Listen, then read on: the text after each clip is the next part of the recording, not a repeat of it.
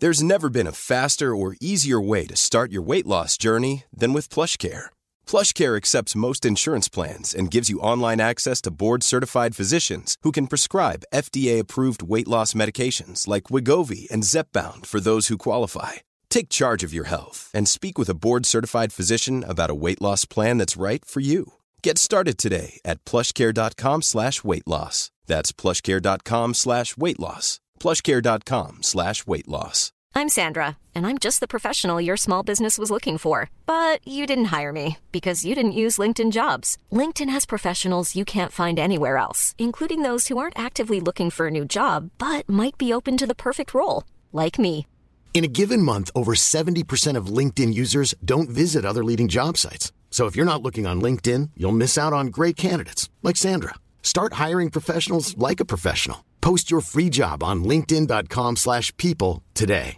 Hey, it's Ryan Reynolds, and I'm here with Keith, co-star of my upcoming film, If, only in theaters May 17th. Do you want to tell people the big news... All right, I'll do. It. Sign up now and you'll get unlimited for $15 a month in six months of Paramount Plus Essential Plan on us. Mintmobile.com slash switch. Upfront payment of $45 equivalent to $15 per month. Unlimited over 40 gigabytes per month. Face lower speeds. Videos at 480p. Active Mint customers by 531.24 get six months of Paramount Plus Essential Plan. Auto renews after six months. Offer ends May 31st, 2024. Separate Paramount Plus registration required. Terms and conditions apply if rated PG.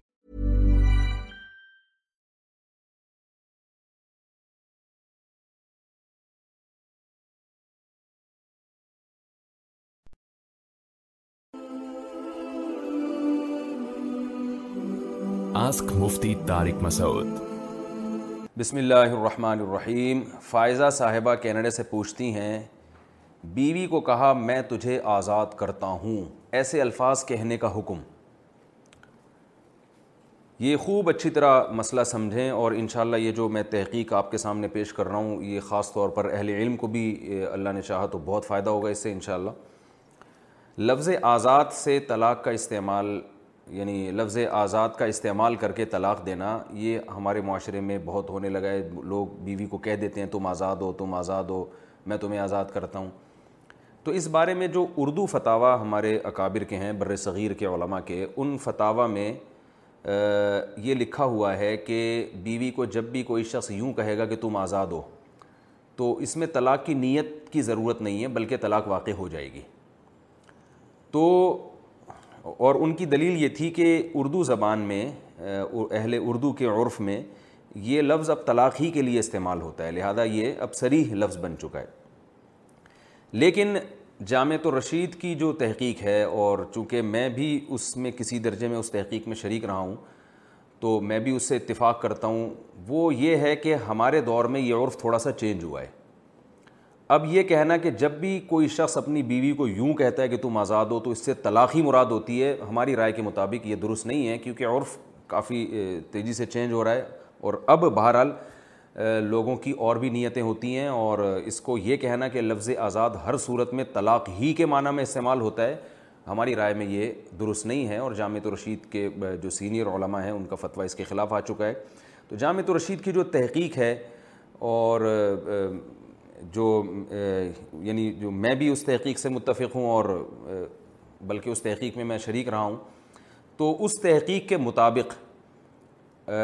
لفظ آزاد سے کس صورت میں طلاق ہوگی کس صورت میں نہیں ہوگی اس کو خوب اچھی طرح سے سمجھیے آپ لوگ کیونکہ یہ بہت زیادہ یہ لفظ استعمال ہو رہے ہیں لوگ بعض علماء بھی بہت کنفیوز ہوتے ہیں کہ بعض دفعہ تو کیا کرتے ہیں کہ وہ طلاق طلاق کا فتویٰ دے دیتے ہیں جس سے نہ شوہر کے حاشی خیال میں طلاق ہوتی ہے نہ بیوی کے تصور میں طلاق ہوتی ہے کیونکہ میرے پاس ایسے کیسز آ چکے ہیں کہ شوہر نے ویسے ہی بیوی کو گپ شپ لگ رہی تھی بیوی کو کہہ دیا تم آزاد ہو بھائی تم آزاد ہو بھائی میں نے کہا نا تم آزاد ہو اور بیگم صاحبہ نے شریف پردہ کر لیا اور وہ رونا دھونا گھر میں مچ گیا اور وہ سمجھی کہ تین طلاقیں ہو گئی ہیں پھر اردو فتاوہ اٹھا کے دکھا رہی ہیں وہ تو یہ خوب سمجھ لیں کہ اس کن صورتوں میں لفظ آزاد سے طلاق ہوتی ہے کن صورتوں میں نہیں ہوتی اس کو خوب اچھی طرح سمجھیں تو لفظ آزاد کا جو استعمال ہے جب شوہر بیوی کو کے لیے لفظ آزاد کا لفظ استعمال کرتا ہے تو اس کی تین صورتیں ہیں پہلی صورت تو یہ ہے کہ کوئی ایسا کرینہ موجود ہو کرینہ کا مطلب سیاق و سباق میں کوئی ایسا ایسی دلیل موجود ہو جس سے صاف پتہ چل رہا ہو کہ شوہر کی نیت طلاق کی ہے ہی نہیں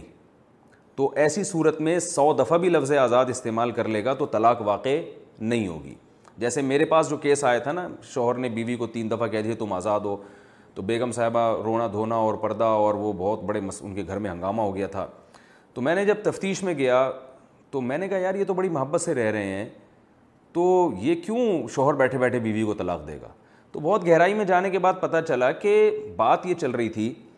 بیگم صاحبہ کہیں شاپنگ کے لیے جانا چاہتی تھیں اور وہ کہہ رہی تھی کہ میں فلاں پیسوں سے شاپنگ کروں یا فلاں پیسوں سے شاپنگ کروں یہ بات چل رہی تھی اتنے میں شوہر نے غصے میں غصے میں بھی نہیں کہا ویسے ہی کہہ دیا تم آزاد ہو آزاد ہو تو صاف پتہ چل رہا ہے کہ شوہر کی نیت یہ تھی کہ تم ان پیسوں کے معاملے میں آزاد ہو کہ ان پیسوں سے کرو یا ان پیسوں سے کرو تم آزاد ہو لیکن عورت جو خاتون تھی وہ دینی مدرسے سے عالمہ بن چکی تھیں ان کا یہ دعویٰ تھا کہ لفظ آزاد کا جب استعمال کیا جاتا ہے تو اس میں شوہر کی نیت نہیں دیکھی جاتی شوہر کی نیت تو اگرچہ یہی تھی کہ تم پیسوں کے معاملے میں آزاد ہو لیکن اس میں شوہر کی نیت کا اعتبار نہیں ہوگا کیونکہ پھر انہوں نے مولانا یوسف جہانوی شہید رحمۃ اللہ علیہ کی کتاب ہے آپ کے مسائل کا حل اس کا حوالہ دیا کہ جب بھی لفظ آزاد کا استعمال بیوی کے لیے ہوگا بیوی کو مخاطب کر کے ہوگا تو اس سے بہرحال طلاق واقع ہو جائے گی جیسے کوئی سری طلاق سے طلاق دیتا ہے نا بیوی کو کہ تمہیں طلاق ہے طلاق ہے طلاق ہے اور بعد میں کہتا ہے کہ میری نیت کچھ اور تھی تو اس میں شوہر کا اعتبار نہیں ہے تو لفظ آزاد میں بھی اعتبار نہیں ہے تو میں نے ان کو سمجھایا میں نے کہا ایسا نہیں ہے یہ کیس اگر مولانا یوسف جہانوی شہید رحمۃ اللہ کے پاس بھی آتا تو وہ بھی وہی فتویٰ دیتے جو میں دے رہا ہوں یہاں واضح کرینہ موجود ہے کہ بیگم اور شوہر کے درمیان جو بات چل رہی ہے وہ شاپنگ کی بات چل رہی ہے پیسوں کی بات چل رہی ہے تو شوہر نے اسی معاملے میں کہا ہے کہ تم آزاد ہو تو پہلی صورت یہ ہے کہ اگر کوئی ایسا کرینہ موجود ہے جس سے صاف پتہ چل رہا ہے کہ شوہر کی نیت طلاق کی نہیں ہے یعنی سیاق و سباق میں کلام سے ماحول سے ایسا پتہ چل رہا ہے جیسے شوہر بیوی سے کہہ دیتا ہے کہ ٹھیک ہے تم آزاد ہو جو چاہے کھاؤ بیگم صاحبہ کہہ رہی ہے میں آج بینگن پکاؤں یا توری پکاؤں شوہر کہتا ہے تم آزاد ہو بھائی یا تم آزاد ہو تو ایسے میں غصے میں کہے ہنستے میں کہے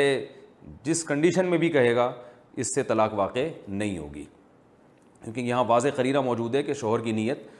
طلاق دینے کی نہیں ہے تو یہ پہلے پہلی صورت ہوئی ہے دوسری صورت یہ ہے کہ شوہر کے کلام میں ہی قرینہ موجود ہے یعنی شوہر جو بول رہا ہے نا اس میں ہی قرینہ موجود ہے اس کے جملے میں اس کے سینٹینس میں کہ اس کی نیت طلاق ہی کی ہے جیسے شوہر یوں کہتا ہے کہ تم میرے نکاح سے آزاد ہو یا تم میرے بیوی ہونے سے اب آزاد ہو یا آج سے تم آزاد ہو یہ بھی لفظ اردو میں جو ہے نا طلاقی کے معنی میں استعمال ہوتا ہے تو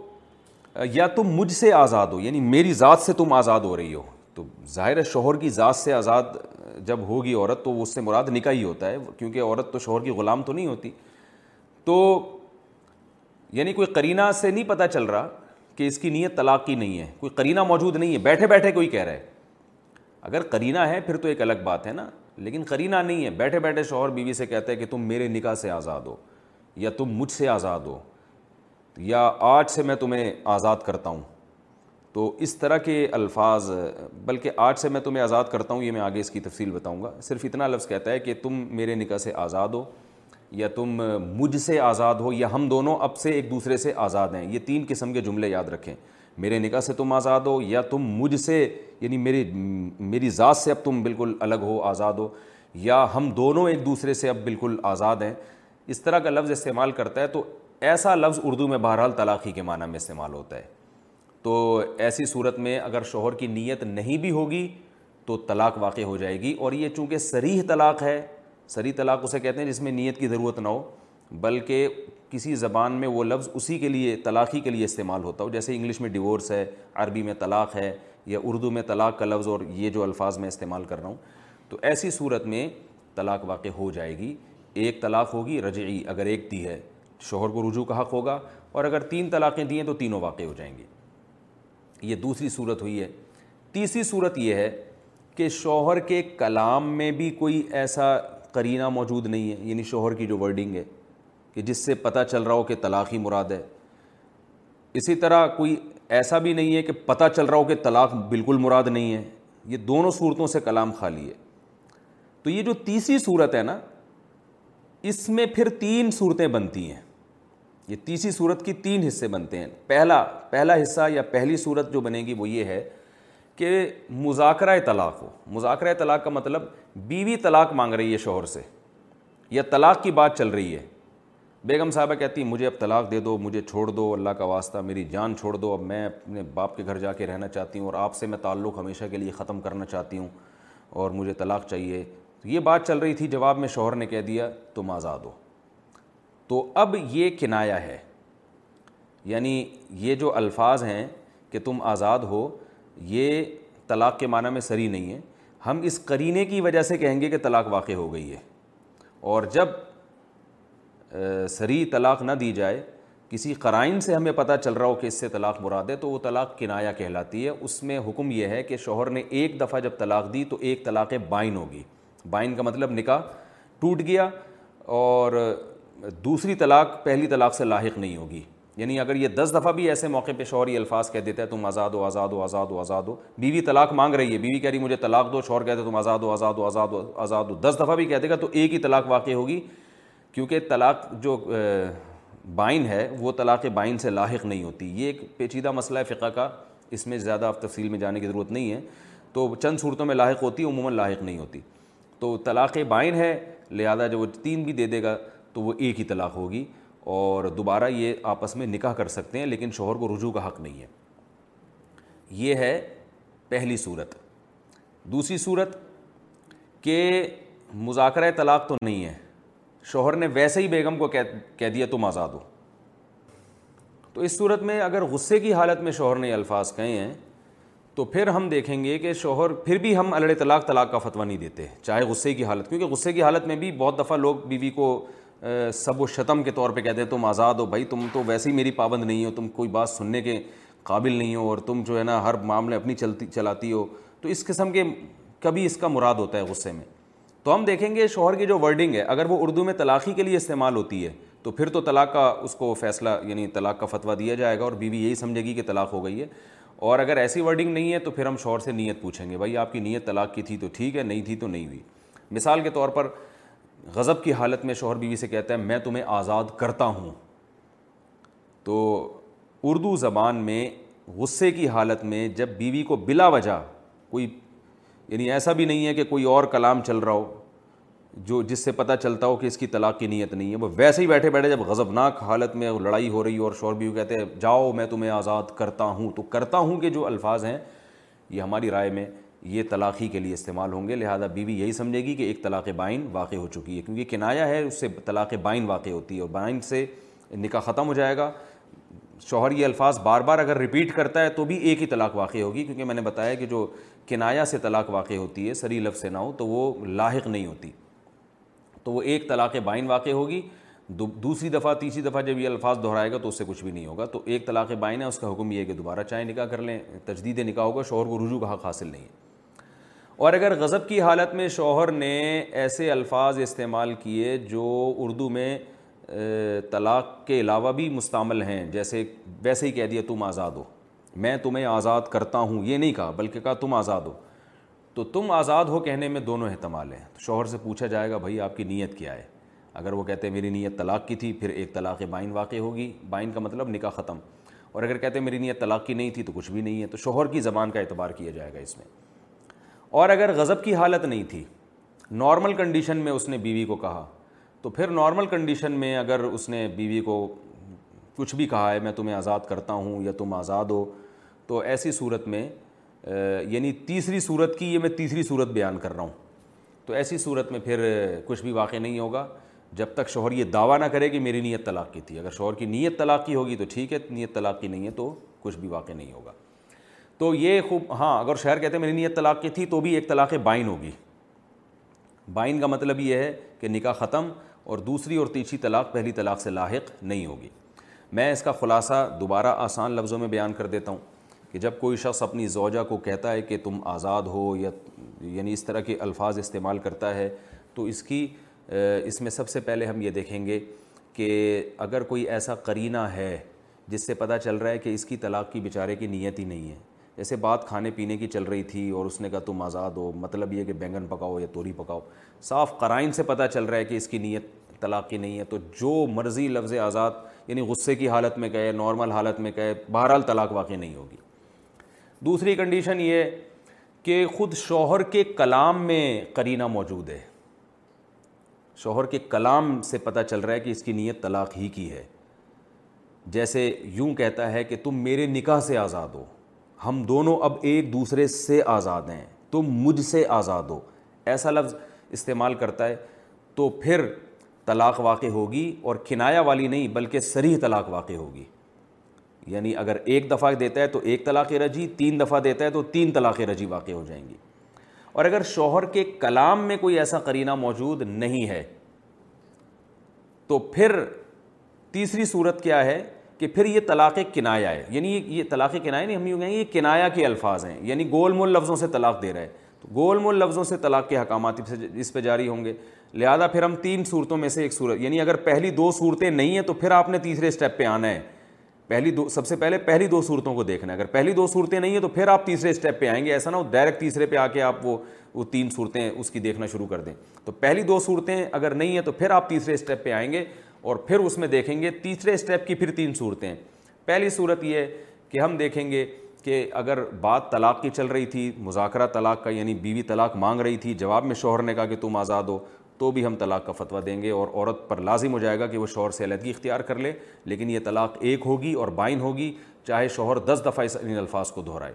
اور اگر کوئی ایسی طلاق کی بات نہیں چل رہی تھی تو پھر ہم دیکھیں گے کہ غصے میں دی ہے یا نارمل کنڈیشن میں دی ہے اگر غصے میں دی ہے تو پھر ہم شوہر کی ورڈنگ کو دیکھیں گے کہ ایسی ورڈنگ استعمال کی ہے جو اردو میں طلاقی کے معنی میں استعمال ہوتی ہے جیسے یوں کہتے ہیں میں تمہیں آزاد کرتا ہوں تو یہ کرتا ہوں کہ الفاظ سے لگ رہا ہے کہ یہ چھوڑنا چاہتا ہے تو اس سے پتہ چلتا ہے کہ تو پھر ہم اس میں یعنی بیوی کو حکم یہ دیا جائے گا کہ وہ سیلتی اختیار کر لے اور طلاق بائن واقع ہو گئی ہے ایک طلاق ہے بائن ہے دس دفعہ بھی الفاظ دہرائے گا ایک ہی ہوگی لیکن نکاح ٹوٹ جائے گا اور اگر کرتا ہوں وغیرہ جیسے الفاظ استعمال نہیں کرتا بلکہ نارمل کہتا ہے کہ تم آزاد ہو تو پھر ہم شور سے نیت پوچھیں گے اگر نیت ہوگی تو ایک طلاق بائن واقع ہوگی نیت نہیں ہے تو طلاق واقع نہیں ہوگی اور اگر غصے میں نہیں کہیں نارمل کنڈیشن میں اس نے الفاظ کہے ہیں تو پھر بہرحال شوہر سے اس کی نیت پوچھی جائے گی تو اب خاتون کا مسئلہ یوں حل ہو گیا اب اب انہوں نے جب مجھ سے پوچھا ہے فائزہ صاحبہ نے کینیڈا سے کہ بیوی کو شوہر نے کہا میں تمہیں آزاد کرتا ہوں تو اس کا جواب یہ ہے کہ اگر بات چل رہی تھی طلاق کی آپ نے اپنے شوہر سے مطالبہ کیا یا کسی خاتون نے اپنے شوہر سے مطالبہ کیا کہ مجھے طلاق دے دو شوہر نے جواب میں کہا میں تمہیں آزاد کرتا ہوں تو اس سے ایک طلاق بائن واقع ہو گئی ہے اور نکاح دونوں کا ختم ہو گیا ہے چاہے شوہر نے دس دفعہ یہ الفاظ کہیں لیکن طلاق ایک ہی واقع ہوئی ہے مگر دوبارہ نکاح کرنا پڑے گا اور اگر عورت کہیں اور نکاح کرنا چاہتی ہے تو عدت کے بعد کہیں اور بھی نکاح کر سکتی ہے اور اگر طلاق کی بات ہی نہیں چل رہی تھی کوئی کلام ایسا نہیں تھا بیوی کوئی طلاق کا مطالبہ نہیں کر رہی تھی ویسے ہی شوہر نے بیٹھے بیٹھے کہہ دیا میں تمہیں آزاد کرتا ہوں تو بلکہ اس سے پہلے یہ بھی دیکھیں گے کہ کوئی اور بات چل رہی تھی جیسے آ, آ, آ, یعنی بیوی کہہ رہی ہے کہ آپ مجھے اس معاملے میں آزاد کر دیں کہ میں جب چاہوں اپنے میکے چلی جایا کروں یا میں آپ کے پیسے جہاں چاہیں استعمال کروں تو شوہر نے جواب میں کہا ٹھیک ہے میں تمہیں آزاد کرتا ہوں تو بھی طلاق بہرحال واقع نہیں ہوگی کیونکہ صاف قرینہ موجود ہے کہ اس کی مراد طلاق نہیں اگر یہ دونوں کنڈیشن نہ ہو نارملی ویسے ہی بیٹھے بیٹھے شوہر نے کہہ دیا کہ میں تمہیں آزاد کرتا ہوں پھر ہم دیکھیں گے بھائی اگر اس نے غصے میں کہا ہے تو غصے میں یہ الفاظ بہرحال طلاقی کے معنی میں استعمال ہوتے ہیں تو ایسی صورت میں بیوی کو ایک طلاق بائن واقع ہو جائے گی طلاق ایک ہوگی مگر بائن ہوگی نکاح ختم چاہے دس دفعہ یہ الفاظ شوہر نے استعمال کیے ہوں دوبارہ نکاح ہو سکتا ہے عورت چاہے تو عدت کے بعد کہیں اور بھی نکاح کر سکتی ہے اور اگر غصے میں نہیں کیے ویسے ہی بیگم کو کہہ دیا میں تمہیں آزاد کرتا ہوں تو پھر ہم اس میں شوہر کی نیت پوچھیں گے اگر شوہر کہہ دے کہ میری نیت طلاق کی تھی تو ایک طلاق بائن ہے اور اگر شوہر کہہ دے میری نیت طلاق کی نہیں تھی تو پھر کچھ بھی نہیں ہے ارشی صاحب دہلی سے پوچھتے ہیں بہت سے لوگ کیا لال مرچ نظر اتار سکتے ہیں بہت سے لوگ قرآن و حدیث میں جو نظر اتارنے کا طریقہ ہے اس کے بدلے لال مرچ نظر اتارتے ہیں کیا عمل ٹھیک ہے یا نہیں اس کی کوئی شریع دلیل نہیں ہے لوگوں کے تجربے ہیں بعض لوگ کہتے ہیں ہم لال مرچ جب جلاتے ہیں دھواں آئے تو دھواں نہیں آنا اس کی ہے نظر اتر گئی وغیرہ وغیرہ اس ٹائپ کی کچھ چیزیں ہیں ہمارے بھی اپنے خاندان میں بھی ہم نے دیکھی ہیں تو عبداللہ بن مسعود رضی اللہ تعالیٰ عنہ سے ایک روایت ہے جس کا مفہوم یہ ہے کہ بعض دفعہ شیطان نہ بچوں کو تنگ کرتا ہے بچے روتے تو جب کوئی اس طرح کے ٹوٹکا کرتا ہے نا تو شیطان تنگ کرنا چھوڑ دیتا ہے جس سے لوگوں کا ان ٹوٹکوں پر ایمان مضبوط ہو جائے تو مجھے بھی یہ لال مرچیں کچھ اسی طرح کا کیس لگتا ہے کیونکہ ہم نے اپنے خاندان میں دیکھا ہے وہ جلاتے تھے بچے چھپ ہو جاتے تھے ٹھیک ٹھاک ہو جاتے تھے جب وہ نہیں کرتے تو پھر بچے روتے تھے تو ہم نے میرے ماشاء اللہ اللہ نے مجھے اولاد دی ہے میں نے کبھی ایسا نہیں کیا مرچیں مرچیں جلائی ہوں تو اللہ کا شکر ہے پھر ہمارے یعنی بچوں کے ساتھ وہ واقعات ہوتے بھی نہیں ہیں جو عام طور پہ لوگوں کے ساتھ ہو رہے ہوتے ہیں تو میری ذاتی رائے ہے کہ یہ شیطانی کوئی مجھے عمل لگتا ہے آپ ان چیزوں میں نہ پڑھیں ان لال مرچیں اور پیلی مرچیں اور یہ بٹے بٹے گھما رہے ہیں پتہ نہیں کیا کیا کر رہے ہوتے ہیں لوگ چھوڑ دیں ان چیزوں کو سیدھا سیدھا جو رسول اللہ صلی اللہ علیہ وسلم نے دعائیں سکھائی ہیں آؤود بھی کلمات اللہ تامہ مین کلی شیطوانی وہامہ مین کلی عین لامہ یہ دعا ہے یا اس کے علاوہ جو صبح و شام کی دعائیں ہیں ان کا اہتمام کریں بچوں پہ سورہ فلق سورہ ناس پڑھ کے پھوک لگا کے ایسے دم کر دیا کریں پورے باڈی پہ ان کے ہاتھ پھیر کے اور بچوں کو خود سکھائیں بھی یہ کلمات تو یہ نظر اتارنے کا طریقہ صحیح ہے جو میں نے دیکھا ہے جو ان ٹوٹکوں میں پڑھتے ہیں تو نظریں بھی انہی کے بچوں کو زیادہ لگ رہی ہوتی ہیں اور وہ پریشان بھی زیادہ وہی ہو رہے ہوتے ہیں اور پھر وہ ٹوٹکوں میں ہی لگے رہتے ہیں مکہ میں محرم موجود ہو یعنی محرم موجود ہو تو تنہا عمرہ کر سکتے ہیں زارا احمد انڈیا سے پوچھتی ہیں میری ایک دوست نے اس سال حج کیا حج کے بعد وہ عمرہ کرنا چاہتی ہے مگر اس کے والد بیمار ہو گئی تو انہوں نے اپنی والدہ اور خالہ کے ساتھ عمرہ کیا کیا محرم کے بغیر عمرہ ادا ہو گیا اور جی، اس طرح جن خواتین کے محرم مکہ میں ہوتے ہیں کسی عذر کی وجہ سے عمرہ نہیں کر پاتے تو کیا وہ خواتین اکیلے عمرہ کر سکتی ہیں عمرے کے سفر پہ محرم کے بغیر جانا یا حج کے سفر پہ محرم کے بغیر جانا جائز نہیں ہے بہت ہی کوئی بوڑھی عورت ہو اور پورا گروپ جا رہا ہو تو اس میں گنجائش ہے بعض فقا کے نزدیک لیکن جوان عورت کے لیے اپنے محرم کے بغیر حج کا سفر یا عمرے کا سفر کرنا بہرحال جائز نہیں ہے البتہ یہاں سے محرم کے ساتھ گئیں پھر وہاں طواف کے وقت محرم موجود نہیں ہے یا عمرہ کرتے ہوئے محرم موجود نہیں ہے تو اس میں کوئی گناہ نہیں ہے بہتر تو یہ ہے کہ طواف اور یہ حج کے اور عمرے کے تمام ارکان محرم ہی کے ساتھ کریں تاکہ فتنے سے مکمل حفاظت ہو لیکن بہرحال سفر جب ہو گیا اور وہاں اسٹے کیا ہوا ہے تو پھر جیسے محرم موجود ہیں ہوٹل میں اور کوئی خاتون چلی جاتی ہیں اکیلے طواف کرنے کے لیے یا دوبارہ عمرہ کرنے کے لیے چلی جاتی ہیں تو اس میں کوئی حرج نہیں ہے بہتر تو ہے کہ ایسا نہ کیا جائے لیکن اگر کوئی کر لیں تو اس سے عمرہ پہ کوئی فرق نہیں پڑتا اور گناہ بھی نہیں ہے جائز ہے منہ بولے بھائی سے پردے کا حکم میرے ایک منہ بولے بھائی ہیں جو مجھے سگے بھائی سے بھی زیادہ عزیز ہیں میں اب پردہ کرتی ہوں تو ان سے بھی پردہ کرتی ہوں کیا میں پردہ کرتے ہوئے ان سے بات چیت کر سکتی ہوں یا نہیں ان کے مجھ پر بہت احسانات ہیں انہیں کھونا نہیں چاہتی ایک خاتون دیکھیے منہ بھولے بھائی بالکل نامحرم ہیں جیسے نامحرم مرد ہوتے ہیں تو یہ بھی آپ کے لیے نامحرم ہے ان سے پردہ فرض ہے رہا یہ کہ ان سے بات چیت تو پھر اس میں دیکھا جائے گا فتنے کا کتنا اندیشہ ہے بعض دفعہ منہ بھولے بھائی بڑی عمر کے ہوتے ہیں اور ان کے حالات سے بھی پتہ چل جاتا ہے کہ یہ اس کو واقعی بہنوں جیسا ہی سلوک کر رہے ہیں اس کے ساتھ کوئی ان میں فتنے کا نہیں عمر بھی ان کی زیادہ ہے یا خاتون کی عمر زیادہ ہے اور احسانات بھی ہوں تو ایسی صورت میں بقدر ضرورت بات چیت کرنے میں کوئی حرج نہیں ہے جب کہ آپ کو سو فیصد یقین ہو کہ کہیں دور دور تک بھی کوئی فتنے کا اندیشہ نہیں ہے اور اگر ذرا سا بھی خطرہ ہو تو پھر بہرحال جائز نہیں ہے لیکن بے تکلف ہو کے ہنسی مذاق ہا ہا ہو ہی ہی اس طرح کا بالکل ہی شروع ہو جائیں کہ پتہ ہی نہ چلے کہ بالکل جیسے سگے بھائیوں کے ساتھ ہوتا ہے یہ بہرحال جائز نہیں ہے تھوڑا سا فرق محرم اور نامحرم کر رکھنا یہ بہرحال ضروری ہے اور اگر وہ جوان لڑکا ہے کوئی آپ بھی جوان ہیں تو بہرحال آپ کو اس سے پردہ کرنا پڑے گا کوئی ضرورت کی بات کرنی ہو تو پھر پردے میں آپ ضرورت کی بات کر سکتی ہیں بلا وجہ اس سے بے تکلف ہونا ٹھیک نہیں ہے بیوی کے سونے پر شوہر کا کتنا حق ہے رابعہ صاحبہ کراچی سے پوچھتی ہیں جو سونا لڑکی اپنے والدین کے گھر سے لائی ہے اس پر شوہر کا کتنا حق ہوتا ہے نیز جو سونا سسرال سے اسے ملتا ہے اس پر شوہر کا کتنا حق ہوتا ہے تفصیل سے وضاحت فرما دیں بھائی جو چیز جس کو گفٹ کے طور پہ دے دی گئی تو وہ اس کی ملکیت میں آ گئی اس پر اسی کا حق ہے دوسرے کا اس پر کوئی حق نہیں ہے بیگم صاحبہ اپنے باپ کے گھر سے جو لے کر آئی ہے وہ بیگم صاحبہ ہی کا ہے وہ اپنے اس کے باپ نے بیوی کو دیا ہے وہ شوہر کے باپ کا نہیں ہے تو لہذا اگر شوہر اپنی بیگم سے وہ چھیننے کی کوشش کرے تو بیگم اس کو کہہ سکتی ہے یہ تمہارے باپ کا مال نہیں ہے تو اسی طرح جو سسرال والے بیوی کو دے دیتے ہیں سونا تو اس میں عرف دیکھا جائے گا جن علاقوں میں یہ رواج ہو کہ گفٹ کے طور پہ دیا جاتا ہے ان میں تو سسرال والوں کا حق ختم ہو گیا انہوں نے گفٹ دے دیا اور بعض علاقوں میں یہ دستور ہے بطور گفٹ کے نہیں دیتے ویسے ہی بہو کو پہنانے کے لیے دیتے ہیں کہ بھائی پہننے کے لیے دیتے ہیں کہ بھائی پہن لو اور اس میں یہ عرف ہوتا ہے یا وضاحت کر دی ہو کہ بھائی ہم تمہیں صرف پہننے کے لیے دے رہے ہیں یہ تمہیں سچی مچی کا نہیں دے رہے تمہیں یہ تو ایسی صورت میں بہو اس کی مالک نہیں ہوگی اور پھر سسرال کا اس پر حق ہے جب چاہیں واپس لے لیں لیکن ہمارے ہاں جو عرف ہے کہ عورت کو جو سونا دیا جاتا ہے تو ہمارے یعنی کراچی کی میں بات کر رہا ہوں اس میں جو ہماری معلومات کی حد تک عرف ہے وہ گفٹ کے طور پہ دیا جاتا ہے لہٰذا جب ایک دفعہ دے دیا تو پھر وہ جو چاہے کرے اس کا حق ہے البتہ شوہر مشورے کے طور پر بیگم کو کہہ سکتا ہے بعض خواتین نہ سمجھی میں اچھا بھلا سونا بیچ کے بزنس میں لگا دیا شوہر کے تجربہ زیادہ ہے اس کو پتہ ہے یہ سونا ڈوب جائے گا اور نقصان ہوگا تو ایسی صورت میں شوہر اگر خیر خواہ ہے تو اس کے مشورے پر بہرحال عمل کرنا چاہیے بعض خواتین نہ سمجھی میں وہ سونا اٹھا کے جو ہے وہ کہیں کاروبار کے نام پہ کسی کو دے دیا کہیں کسی کو قرض کے نام پہ دے دیا وہ قرض لے کے پی گیا کیونکہ عورت کی طبیعت میں اللہ نے نرمی رکھی ہے جس عورت کے پاس سونا یا پیسہ ہو تو لوگ اس کو بیوقوف بنانا خاندانی کے لوگ بے وقوف بنانا شروع کر دیتے ہیں اس کو ایسی صورت میں جو محبت والا شوہر ہوتا ہے جو واقعی بیوی کا خیر خواہ ہوتا ہے اسے ڈر ہوتا ہے کہ یہ کہیں اس اس کی جائیدادوں کو لوگ پی نہ جائیں اور یا اس کے اس کو نقصان نہ کر بیٹھیں پھر وہ خیر خواہی کے طور پہ مشورہ دے سکتا ہے دینا چاہیے بلکہ کہ بھائی اس کا خیال کرو اور پھر ایسے موقع پر عورت کا شوہر کو یہ تانا دینا کہ تم کون ہوتے ہو میرے معاملات میں ٹانگڑانے والے یہ پھر آپس میں تعلقات کو خراب کرنے کی بات ہوتی ہے ہاں شوہر لالچی ہے نظر ڈال کے بیٹھا ہوا ہے سونے کے اوپر یہ بہرحال غلط ہے اور شوہر کا اس میں کوئی حق حاصل یعنی حق نہیں ہے اس عورت کے مال میں عمرے میں چہرے کا پردہ کیسے کریں آمنا صاحبہ حیدرآباد انڈیا سے عمرے میں عورت کے چہرے کے پردے کا کیا حکم ہے ہم کس طریقے سے اپنا چہرہ ڈھانکیں نیز اگر چہرے پر کپڑا لگ جائے تو اس کا کیا حکم ہے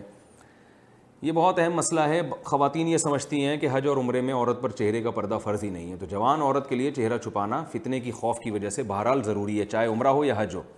حج اور عمرے میں اتنا حکم شریعت نے دیا ہے کہ کپڑا عورت کے چہرے پہ نہ لگے تاکہ اس کو ایک مشقت میں ڈالا گیا ہے جیسے مرد پر بہت ساری پابندیاں ہیں تو ایسے ہی عورت اب مرد پر پابندی ہے کہ ٹوپی نہ پہنے حالانکہ عام حالات میں تو ٹوپی پہننا سر ڈھانپنا افضل عمل ہے لیکن بس اللہ نے حکم دے دیا تو ایسے ہی احرام میں عورت پر حکم یہ ہے کہ کپڑا جو ہے اس کے چہرے پہ نہ لگے تو اب اللہ نے حکم دے دیا اب خواتین اس کا مطلب یہ سمجھتی ہیں کہ چہرہ ہی کھول کے چلی جائیں تو یہ غلط ہے تو اس کا حل ہے وہاں کیپ والی جو ایک شیڈ والی کیپ ملتی ہیں جس میں کپڑا لٹک جاتا ہے آگے وہ کپڑا چہرے پہ بھی نہیں لگتا اور خواتین کا چہرہ بھی چھپ جاتا ہے تو وہ استعمال کیا جائے اس سے پردہ بھی ہو جائے گا یعنی پردے کا فریضہ بھی ادا ہو جائے گا اور احرام کی پابندی پر بھی عمل ہو جائے گا اور اگر عورت کا کپڑا یعنی چہرے پہ لگ جائے تو اگر بارہ گھنٹے یعنی آدھا دن تک لگا رہے گا تو دم واجب ہوگا متفرق طور پر اگر لگتا رہے تو بھی اس کو جمع کر کے دیکھیں کہ کیا بارہ گھنٹے ٹوٹل بنتے ہیں یعنی چوبیس گھنٹے میں بارہ گھنٹے یا ویسے ہی ٹوٹل بارہ گھنٹے اگر لگ گیا تو پھر تو دم واجب ہوگا اگر تھوڑا بہت لگ گیا ایک بحتیاتی میں جیسے ہوا تیز چلی تو کپڑا لگ گیا تو تھوڑا بہت اگر لگ جائے تو اس سے دم واجب نہیں ہے اس کا حل پھر یہ ہے کہ چند ریال جو ہے وہ آپ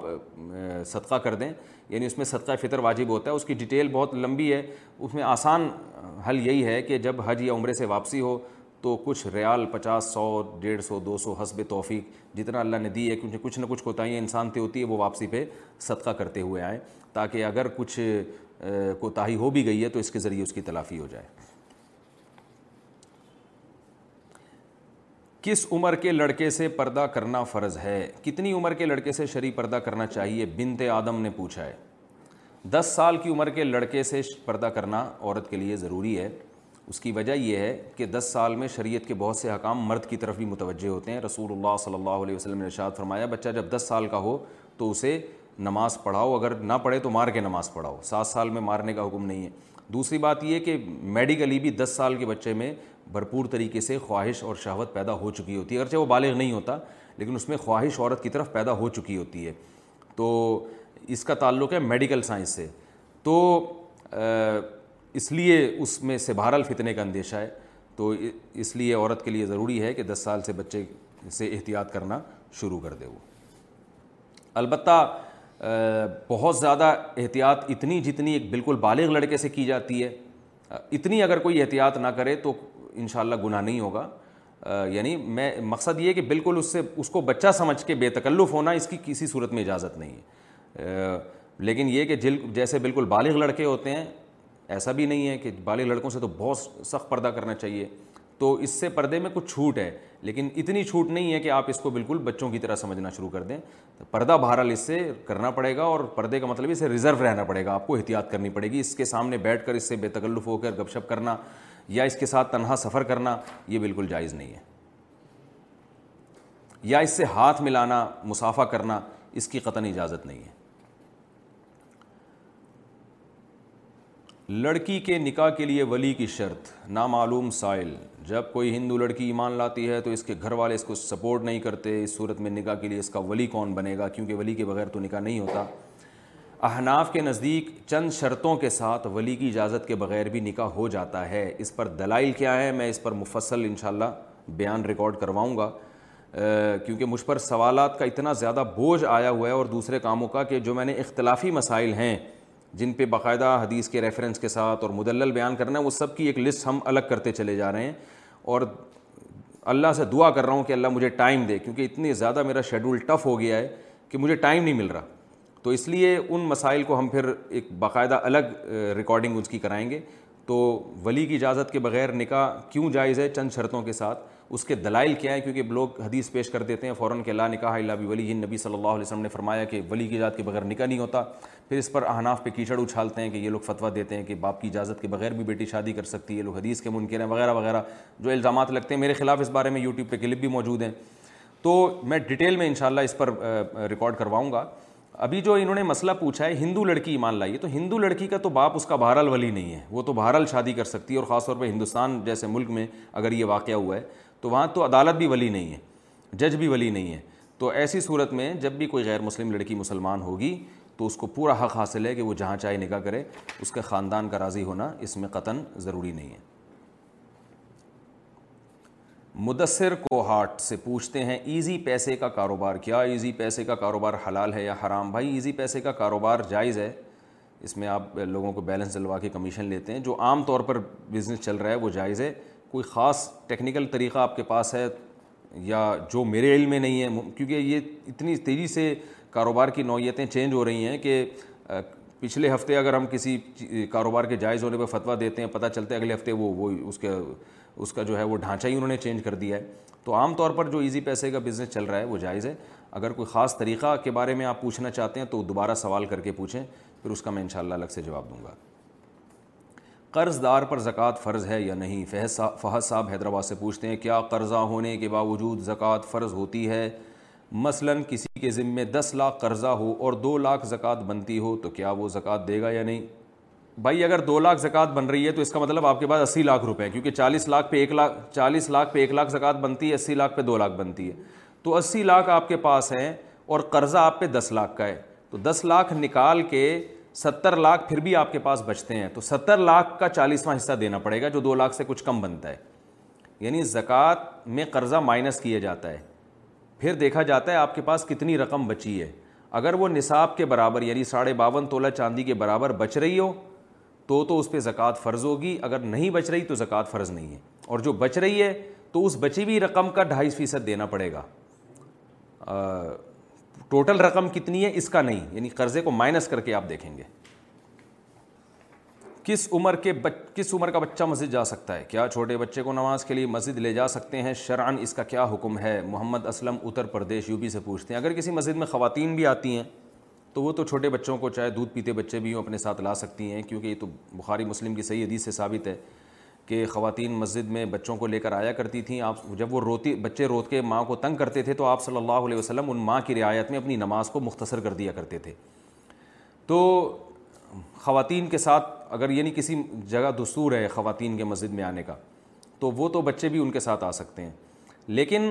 اگر یعنی مرد اپنے ساتھ بچوں کو لا سکتا ہے تو اتنے چھوٹے بچے جن کا شرارتوں کے علاوہ کوئی کام نہیں ہے اور ابھی ان کی سیکھنے کی عمر بھی نہیں ہے نماز تو ایسے بچوں کو نہیں لانا چاہیے کیونکہ وہ پیشاب بھی کر دیتے ہیں اور سوائے نمازیوں کی نماز خراب کرنے کے دنگا مستی کے کچھ بھی نہیں ہوتا تو وہ پھر مسجد کے یعنی نمازیوں کی نماز میں خوشو کو جو ہے خراب کرتے ہیں اور اگر بچہ تھوڑا سا سمجھدار ہے اتنا ہے کہ کنٹرول کرنے سے انشاءاللہ کنٹرول میں آ جائے گا تو پھر ایسے بچوں کو مسجد میں لانا چاہیے اور ایسی جگہ کھڑے کرنا چاہیے جہاں ان کی کو کنٹرول بھی کیا جا سکے ہم تو بچپن میں بڑی شرارتیں کیا کرتے تھے آج کل تو بچے کرتے ہی نہیں ہیں ہمیں تو یاد ہے ہم جب ایک صف میں کھڑے ہوتے تھے تو جب رکو میں جا کے دوسرے کے پاؤں پہ پاؤں دبا کے ہم کھڑے ہو جاتے تھے ٹھیک ہے نا اور بعض دفعہ ایسے ہوتا تھا کہ ایک بچہ سردے میں گیا ہے تو پیچھے دوسرا آ کے نا اس کی قمیض پہ پاؤں رکھ کے کھڑا ہو جاتا تھا تاکہ جب یہ اوپر اٹھے تو یہ گر جائے تو ایسی بڑی شرارتیں ہوتی تھیں اور گاؤں دیہاتوں میں تو عجیب عجیب قصے ہم نے سنے ہوئے ہیں لوگوں کے بہرحال اچھا پوری شرارتیں ہم جب کرنے کے بعد خاص طور پہ تراویوں میں بڑی شرارتیں ہوتی تھیں شرارتیں کرنے کے بعد اب ڈر یہ ہوتا تھا کہ بڑے جو ہے نا وہ ظاہر ہے انکوائری کریں گے سلام پھیرنے کے بعد کہ کس نے شرارت کی ہے تو پوری تراویوں میں شرارت کرتے کرتے جیسے ہی سلام پھیرنے کا وقت ہوتا تھا ایسے تمیز سے آگے بیٹھ جایا کرتے تھے خوش و خضو سے اور سلام پھیرتے دائیں اور بائیں طرف جیسے ہم سے بڑا کوئی نمازی یا ہم سے بڑا کوئی خوش و خضو سے نماز پڑھنے والا پوری مسجد میں ہے ہی نہیں تو یہ پہلے زمانے کی شرارتیں تھیں اب تو بچے شرارتیں بھی نہیں کر رہے پھر بھی بچوں کو ایسے پکڑ پکڑ کے مارا جاتا ہے اور ڈانٹا جاتا ہے اور اتنا چیخا چلایا جاتا ہے تو کچھ نہ کچھ تو بچہ جہاں بھی جائے گا شرارت کرے گا اور آج کل تو بچوں کی فزیکل ایکٹیویٹیز ختم ہو چکی ہیں ویڈیو گیم کی وجہ سے لہٰذا وہ مسجد میں بھی بیچارے اس طرح شرارت نہیں کرتے جیسے پہلے کیا کرتے تھے بہت ہی تمیز کے دائرے میں شرارتیں ہو رہی ہوتی ہیں اور انہیں جان ہی نہیں ہے بچوں میں ڈبے کے اور یہ مختلف ڈبے اور بسکٹ مسکٹ کھا کھا کے تو بہرحال خلاصہ یہ ہے کہ بہت چھوٹا بچہ ہو اس کو تو نہ لائیں تھوڑا سمجھدار سبھی یعنی سات سال سے یا اس سے اوپر کے بچوں کو آپ لائیں اور ان کو ایک صف میں کھڑا کر کے ان کو سمجھائیں کہ بیٹا شرارت نہ کرو اچھے بچے شرارتیں نہیں کرتے وہ کہیں گے کہ پھر مفتی صاحب کیوں کیا کرتے تھے تو ان سے کہیں مفتی صاحب نے توبہ کر لیے جب وہ بڑے ہوئے تھے ٹھیک ہے نا اب بچوں کو وہ اس کا مشورہ نہیں دیتے پھر پھر بھی اگر وہ تھوڑی بہت شرارت کرتے ہیں تو میرا خیال ہے برداشت کر لینا چاہیے محبت سے سمجھانا چاہیے کیونکہ مسجد میں بہرحال ان کو لائیں گے تو وہ مسجد کے عادی بنیں گے اور لائیں گے ہی نہیں تو وہ مسجد سے تو پھر مانوس نہیں ہوں گے تو تھوڑا سا بڑے برداشت کریں اور تھوڑا سا بچوں پہ کنٹرول کریں اس طرح سے چلا جا سکتا ہے البتہ یہ ضرور ہے کہ بچوں کو بہرحال امام کے پیچھے پہلی صف میں کھڑا نہ کیا جائے یہ رسول اللہ صلی اللہ علیہ وسلم کی صحیح حدیث موجود ہے لی من کم اول الرحام اون نحا آپ صلی اللہ علیہ وسلم نے فرمایا کہ مجھ سے یعنی امام سے قریب سمجھدار لوگ کھڑے ہوں تو بالکل بعض دفعہ بچے کو پہلی صف میں بالکل درمیان میں کھڑا کر دیا جاتا ہے یہ بہرحال سنت کے خلاف ہے بچوں کی صف پیچھے ہونی چاہیے اور یہ بھی ذہن میں رکھیں کہ بچوں کو پیچھے کرتے ہوئے ذرا مہذب لب و لہجہ اختیار کرنا چاہیے میں نے دیکھا بچہ غلطی سے آ کے بیچارہ آ کے کھڑا ہو جاتا ہے اس کی نیت ہوتی ہے آج میں پہلی صف میں نماز پڑھوں گا ثواب زیادہ ملے گا اب وہ ٹھیک ہے بچہ ہے لیکن جذبہ اس کا اچھا ہے تو بہت محبت سے آپ اس کو پیچھے لے جائیں اس کو کان سے پکڑ کے کھینچا جا رہا ہوتا ہے اور ڈانٹ رہے ہوتے ہیں بعض دفعہ چڑھو ہو یہاں سے بچے پیچھے تو یہ بچہ کیا اخلاق سیکھے گا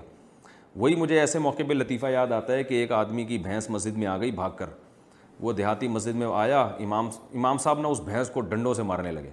تو اس دیہاتی نے کہا بھائی بے زبان نہ سمجھ جانور ہے آ گیا مار رہے ہیں آپ اس کو مجھے دیکھا کبھی آپ نے مسجد میں تو مجھے بھی ایسا ہی لگتا ہے کہ جو چھوٹے بچوں کو اس طرح سے مار مار کے پیچھے کیا جاتا ہے وہ کہہ رہے ہوں گے بھائی ہم غلطی سے آگے آ گئے اب سمجھ آ گئی اب ہم کبھی بھی یہ جذبہ ہی نہیں رکھیں گے کہ اگلی صف میں نماز پڑھنی ہے تو آپ ان کو پچھلی صف میں محبت سے لے کے جائیں بولیں بیٹا ماشاء اللہ آپ کا جذبہ بہت اچھا ہے ثواب تو اگلی صف میں ہی ہے لیکن ابھی آپ چونکہ چھوٹے ہو تو بڑوں کا احترام کا تقاضا یہ ہے کہ بیٹا ان کو آگے کھڑے ہونے دیں جب آپ بڑے ہو جاؤ گے پھر ان شاء اللہ آپ بھی آگے کھڑے ہونا اس طرح سے محبت سے ان کو سمجھا کے پیچھے لے جایا جائے پیسے جمع کر کے اسپورٹس کرنے کا حکم عبد الواجد انڈیا سے پوچھتے ہیں جو ٹورنامنٹ آج کل ہو رہے ہیں نا پیسے جمع کر کے اور جیتنے والے کو انعام دیا جاتا ہے یہ جوا ہے یا نہیں اس کے بارے میں انہوں نے پوچھا ہے کسی کھیل کے لیے ہر ایک ٹیم یا ہر ایک فرد سے پیسے لے کر جیتنے والی ٹیم یا جیتنے والے فرد کو ان پیسوں میں سے کچھ پیسے دے سکتے ہیں یا نہیں یہ جوئے میں تو شامل نہیں ہے آج کل جو ٹورنامنٹ ہو رہے ہیں تمام ٹیموں سے پیسے لیے جاتے ہیں اور جو جیتتا ہے اس کو پیسے دے دیے جاتے ہیں یہ خالص جوا ہے یہ بالکل جائز نہیں ہے تو یہ ناجائز اور حرام ہے اس کو جائز کرنے کا طریقہ یوں ہو سکتا ہے کہ جو انتظامیہ ہے جو ٹورنامنٹ منعقد کر رہی ہے وہ یہ کہے کہ آپ تمام ٹیمیں پیسے دیں اور مجھے مالک بنا دیں اس کا میں چاہے اس میں سے کسی کو انعام دوں یا نہ دوں چاہے تو میں ٹورنامنٹ کے جو جو بھی انتظامات میں خرچہ آئے گا میں وہ انتظامات میں خرچہ کروں گا یہ یہ میری ثواب دید پر ہے میں اس کا مالک ہوں میں گھر لے جا کے اسے گولے گنڈے خرید کے کھاؤں یا جو مرضی کروں میں تو جب وہ مینجمنٹ کی قبضے میں چلی جائے گی رقم اور وہ انتظامیہ اس کی مالک بن جائے گی پھر انتظامیہ ان پیسوں سے جو ٹورنامنٹ کے انتظامات بھی کرے اس میں جو بھی تماشائیوں کے بیٹھنے کی جگہ ہے اور جو بھی پچ وغیرہ یا گیند وغیرہ خریدتی ہے بلے وغیرہ خریدتی ہے جو بھی کرتی ہے انتظامیہ وہ سارے انتظامات کرے پھر اگر کچھ کچھ پیسے بچ جاتے ہیں تو اپنی خوشی سے اپنی مردی سے بغیر کسی جب دباؤ کے جیتنے والے کو انعام کے طور پہ بھی دے دے تو بھی ٹھیک ہے جبر اور دباؤ کے بغیر تو یہ بالکل جائز ہے اس میں کوئی حرج نہیں ہے لیکن ہوتا ایسے نہیں ہے وہ ٹیمیں پیسے ملاتی ہیں اور جو جیتتی ہے ٹیم اسی کو دیتے ہیں اور اگر درمیان میں یعنی ایسا کر لیا جائے جیسے کہ حدیث سے ثابت ہے کہ جو عرب لوگ جوا کھیلتے تھے رقمیں جمع کرتے تھے جس کا گھوڑا جیتتا تھا ساری رقم اسی کو دے دیا کرتے تھے تو آپ صلی اللہ علیہ وسلم نے اس میں جوئے سے بچنے کا ایک طریقہ یہ بیان فرمایا کہ کوئی ایسا بھی گھوڑا درمیان میں رکھا جائے متوسط درجے کا جو جس کے جیتنے یا ہارنے دونوں کا امکان ہو اور اس میں یہ ہو کہ اگر یہ جیت جائے گا تو اس کو کوئی انعام نہیں ملے گا تو پھر اس میں اس بات کا بھی امکان ہوتا تھا کہ کسی کو بھی انعام نہ ملے ممکن ہے یہ تیسرا گھوڑا جیت جائے اس کو محلل کہا جاتا تھا حلال کرنے والا تو اس طرح آپ ٹورنامنٹ میں اگر کوئی ایسی ٹیم درمیان میں رکھ دیں یعنی چار ٹیمیں ہیں چاروں نے پیسے جمع کر کے یہ شرط لگائی کہ جو ہم میں جیتے گا اس کو ہم دیں گے لیکن ایک ٹیم آپ درمیان میں ایسی بھی لے آئے جو ایسی تھکی ہوئی ٹیم نہ ہو کہ جس کا پتا کہ یہ تو ہارے گی لازمی یعنی باقاعدہ ٹیم ہو کھیلنا جانتی ہو اور وہ پیسے نہ لگائے اور اس بات کا امکان ہو کہ یہ ٹیم اگر جیت گئی یعنی اس کا بھی امکان ہو کہ یہ ٹیم جیت بھی سکتی ہے لیکن شرط یہ ہو کہ یہ اگر جیت گئی تو پیسے نہیں کسی کو بھی نہیں ملیں گے تو اس طرح کا اگر ہیلا اختیار کر لیا جائے جو کہ روایات سے ثابت ہے تو اس ٹیم کو پھر محلل کہا جائے گا یعنی اس کو حلال کرنے والی تو ایسا ہیلا اختیار کر کے پھر یہ معاملہ جائز ہو جائے گا یہ ٹھیک ہے ہاں بعض دفعہ ایسے ہوتا ہے کہ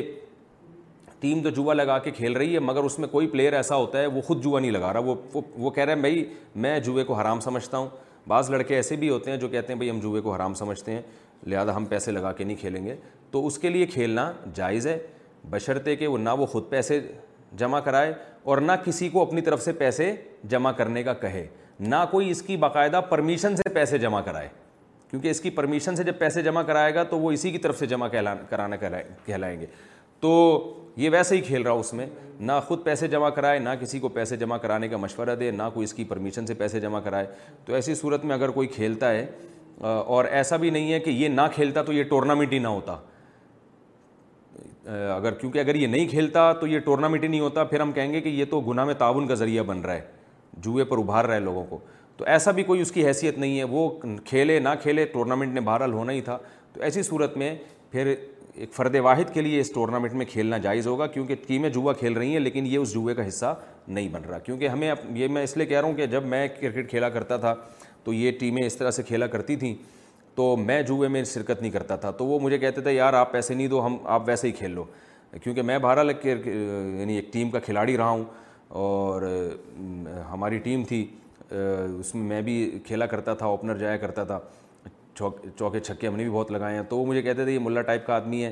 تو وہ ٹھیک ہے یار تم ٹیم میں آ جاؤ کیونکہ ٹیم ہی جو ہے نا وہ وہ کہتے تھے کہ بھائی ٹھیک ہے ہمارا پرانا یار ہے ٹیم ناقص ہو رہی ہے تو آپ ٹیم میں آ جاؤ میں کہتا تھا نہ میں پیسے دوں گا نہ کوئی میری طرف سے پیسے دے اور میں پھر جوئے میں حصہ نہیں لیتا تھا اس وقت میں نے پھر علماء سے پوچھا تھا انہوں نے اس کی گنجائش دی تھی کہ آپ چونکہ کسی بھی طرح سے جوے کا حصہ نہیں بن رہے تو کھیل آپ کھیل سکتے ہیں تو ایسی صورت میں اگر کوئی پیسے نہیں لگا رہا اور نہ کسی کو کہہ رہا ہے نہ کوئی اس کی اجازت سے اجازت کے بغیر تو کوئی کچھ بھی کرتا رہا یہ اس کا ذمہ دار نہیں ہے تو پھر اس کے لیے کھیلنا جائز ہوگا تو آپ بہرحال جوا لگا کے کھیل نہیں سکتے ٹورنامنٹ اور بغیر اس کے کھیل سکتے ہیں آپ قبر پر پھول کی چادر چڑھانا یا اگربتی جلانا طالب علی لکھنؤ سے پوچھتے ہیں لکھنؤ سے مجھے یاد آیا آج کل میں کراچی کی اردو کی بڑی تعریفیں کر رہا ہوں لوگ کہتے ہیں اصل اردو تو لکھنؤ کی ہے تو بھائی میں پاکستان میں تعریف کر رہا ہوں کہ پاکستان میں کراچی میں بہترین اردو بولی جاتی ہے پوری دنیا کی بات نہیں کر رہا پوری دنیا کو دیکھیں گے تو لکھنؤ تو بھائی اردو کا گڑھ ہے لکھنؤ کی تو اردو پہ بڑے یعنی واقعات ہیں وہ تو بڑی تمیز اور تہذیب اور وہ اس میں تو ہم ان کا بہر المقابلہ نہیں کر سکتے کیونکہ لکھنؤ والوں کو اس پہ بڑا غصہ آیا تھا بولے تھے یار ہم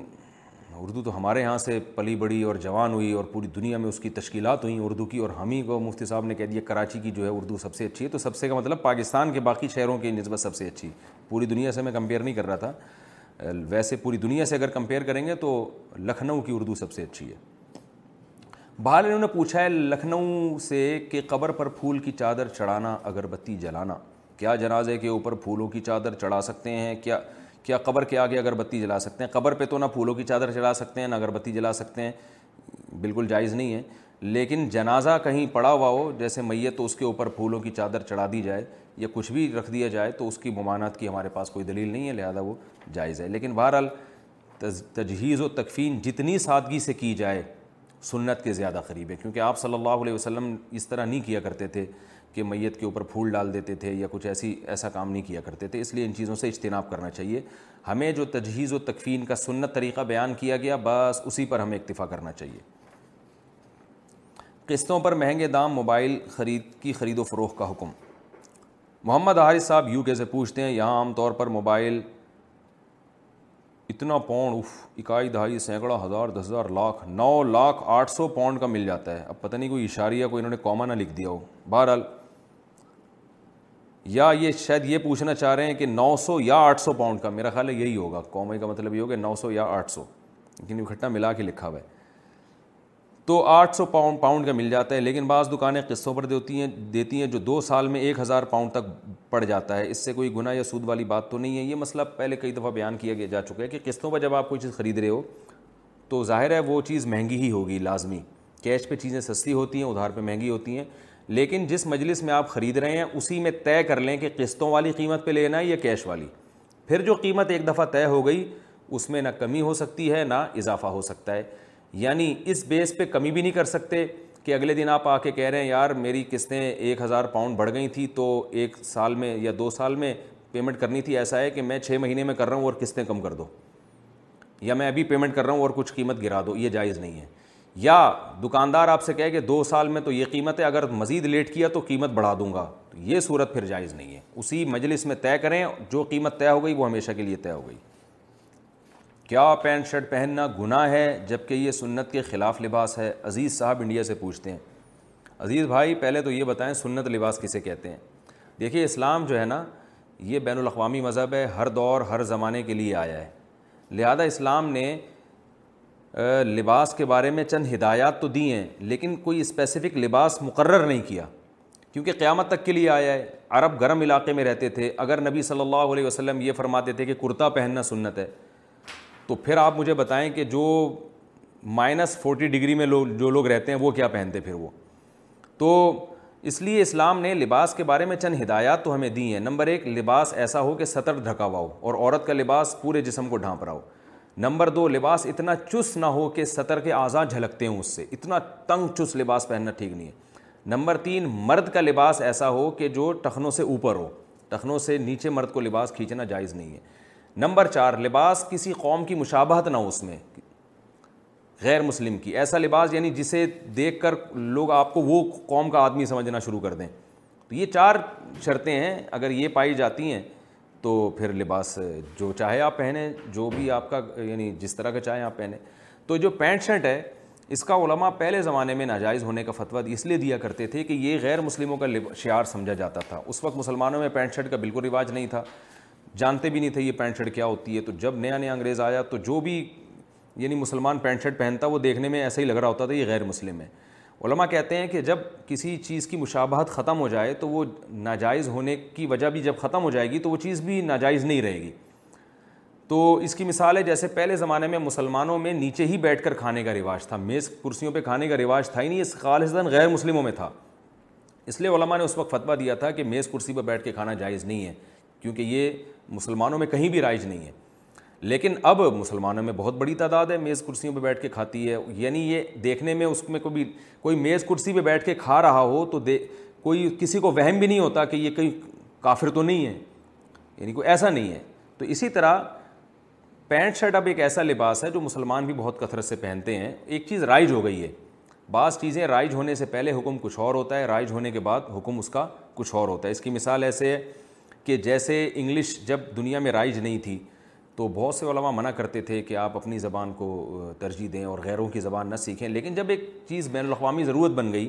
اور رائج ہو گئی تو اب علماء یہی کہتے ہیں کہ بھائی آپ کو بھی چاہیے کہ انگلش سیکھیں کہیں آپ کیونکہ آپ اگر نہیں سیکھیں گے آپ زمانے سے پیچھے رہ جائیں گے کیونکہ بین الاقوامی زبان ہے پوری دنیا میں ایک جوڑ کا کام کرتی ہے یہ آپ دنیا میں کہیں بھی چلے جائیں اگر آپ کو انگلش آتی ہوگی تو آپ کو بہت سارے کام آپ کے ہو سکتے ہیں اور بہرحال اس زبان میں جو ٹیکنالوجی اور سائنس سے متعلق جتنا لٹریچر ہے وہ دنیا کی کسی زبان میں نہیں ہے تو تو یہ جو ہے نا کچھ شریعت کے حکام ایسے ہیں جو زمانے کی تبدیلی سے چینج ہو جاتے ہیں تو اس میں پینٹ شرٹ بھی ہے پوری دنیا میں پہنا جا رہا ہے میں نے بڑے بڑے علماء شا شام کے علماء جو ترکی میں میں نے دیکھے دیکھا ہے ان کو وہ پینٹ شرٹ پہنتے ہیں وہاں کا لباس ہی ہے وہ حالانکہ بڑے پرہزگار علماء ہیں تو اس لیے اس کو اب ناجائز نہیں کہا جا سکتا البتہ یہ ضرور ہے کہ مسلمانوں کا ہمیشہ سے لباس ڈھیلا ڈھالا رہا ہے ایک مخصوص جیسے جبا ہے یا شلوار قمیض ہے یا اس طرح کا جو لباس ہے وہ رہا ہے اور علماء صلیحہ میں بھی اکثریت کا لباس وہ جبا یا شلوار قمیض یا شیروانی یہ یہ لباس رہا ہے تو علماء کہتے ہیں کہ افضل یہی ہے کہ وہ لباس اختیار کیا جائے جو کسی قوم میں اس قوم میں علماء میں جو رواج رائج ہو یعنی صلحہ میں نیک لوگوں میں جو جو لباس رائج ہو اس کو بہرحال ترجیح دینی چاہیے کیونکہ وہ نیک لوگوں کا بہرحال شعار ہے تو ٹھیک ہے پینٹ شرٹ اب کافروں کا شعار نہیں رہا لیکن شلوار قمیض بر صغیر میں یا جبہ وغیرہ بر صغیر میں نیک لوگوں کا بہرحال ایک شعار بہرحال ہے تو افضل بہرحال یہی ہے بہتر یہی ہے کہ آپ اپنے اپنے قومی لباس کو آپ ترجیح دیں اپنے قومی تشخص کو برقرار رکھیں جیسے آپ نے دیکھا ہوگا کہ جو ملک کے جو وزیر اعظم دوسرے ملکوں میں سفر کرتے ہیں وہ جو اپنے لباس کو ہی اپنا ہی لباس زیبتن کر کے جاتے ہیں ان کو زیادہ اچھی نگاہوں سے دیکھا جاتا ہے کہ یہ اپنے یعنی احساس کمتری کا شکار نہیں ہے ہمارے ایک دوست ہے جاپان میں وہ مجھے اپنا انہوں نے واقعہ سنایا کہ میں شلوار قمیض میں شیروانی میں اور جو ایک پراپر ڈریس پاکستانیوں کا ہوتا ہے اس میں تھا تو ایک جیپنی لڑکی آئی اس نے مجھے کہا کہ تم اس لباس کو چھوڑنا نہیں تو میں نے کہا کیوں کہہ رہی اس نے کہا کہ دیکھو ہمارا بھی پہلے ڈریس بہت اچھا تھا لیکن ہم لوگ گوروں سے مروب ہو کے ہمارا وہ ڈریس ہی چینج ہو گیا اس لیے ہمارا کلچر ہی تباہ ہو گیا اب ہمارا اصل کلچر کیا ہے یہ ختم ہو گیا ہے تو تم تم پر یہ ڈریس بہت اچھا لگ رہا ہے تو لہٰذا تم اس کلچر کو چھوڑنا نہیں تو ٹھیک ہے وہ جائز ناجائز کی بات نہیں ہے لیکن بہرحال ہمارا ایک کلچر ہے اور اس وہ سنت کے قریب بہرحال زیادہ ہے سنت تو نہیں کہہ سکتے لیکن اقرب السنّہ جیسا نبی صلی اللہ علیہ وسلم لباس پہنا کرتے تھے اس کے بہرحال قریب ترین لباس یہی ہے کہ جبہ پہنا جائے جیسے عرب پہنتے ہیں یا یہ کہ شلوار قمیض پہنی جائے لیکن عرب جو جبہ پہنتے ہیں اس میں میرا ایک ذاتی مشورہ یہ اس میں چاک نہیں ہوتا یعنی وہ تنگ ہوتا ہے اس میں بھاگ نہیں سکتے تو میرا خیال ہے کہ اسلام ایسے لباس کو زیادہ ترجیح دے گا جسے پہن کے آپ بھاگ دوڑ سکیں چل پھر سکیں جبے میں دیکھا یہ ہے کہ لوگ بھاگ نہیں سکتے اس میں اور بیٹھنا اس میں مشکل ہوتا ہے جائز وہ بھی ہے اور نبی صلی اللہ علیہ وسلم سے پہننا بھی ثابت ہے لیکن ایک اب بہتر اور استحباب کی بات کر رہا ہوں میں تو آپ جیسا چاہیں لباس پہنیں بہتر یہ کہ جو آپ کا قومی لباس ہے اس کو آپ زیبتن کریں اس میں روحانیت زیادہ ہے وہ علماء صلحہ اور سنت کے لباس سے بہرحال زیادہ قریب تر ہے شراب والے گلاس میں پانی پینے کا حکم گل ایان صاحب راول پنڈی سے پوچھتے ہیں اگر ایک شخص گلاس میں شراب پی اور دوسرے شخص کو پتہ بھی ہو تو کیا اس کے لیے اسی گلاس میں پانی پینا جائز ہوگا یا نہیں اگر اس گلاس کو بہت اچھی طرح دھو لیا تو بھارل اس میں پانی پینا جائز ہے لیکن اگر وہ گلاس اس ٹائپ کا ہے جس میں عام طور پر شراب پی جاتی ہے جیسے شراب کی مخصوص قسم کی بوتلیں ہوا کرتی ہیں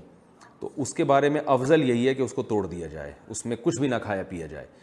کیونکہ بہرحال اس سے گناہ ہو چکا ہے اور جب آپ اس سے پانی پئیں گے تو گناہ کی یاد تازہ ہوگی اور گناہ سے نفرت بہرحال کم ہونے کا اس میں بہرحال خطرہ موجود ہے نبی صلی اللہ علیہ وسلم نے جب شراب پر پابندی لگائی تو آپ صلی اللہ علیہ وسلم نے وہ برتن جن میں شراب پی جاتی تھی ان کے بھی توڑنے کا حکم دیا تاکہ بالکل شراب سے رشتہ ہر قسم کا ختم ہو جائے تو افضل بہرحال یہی ہے کہ اگر کوئی ایسا ڈیزائن کا کی بوتل ہے جس میں عام طور پہ شراب پی جاتی ہے یا جیسے کمپنیوں کی شراب ہے وہ اب اس میں شراب ختم ہو گئی تو اب آپ نے دھو کے پانی بھر لیا اس میں تو نہ بھریں بہتر ہے اس کو توڑ دیں آپ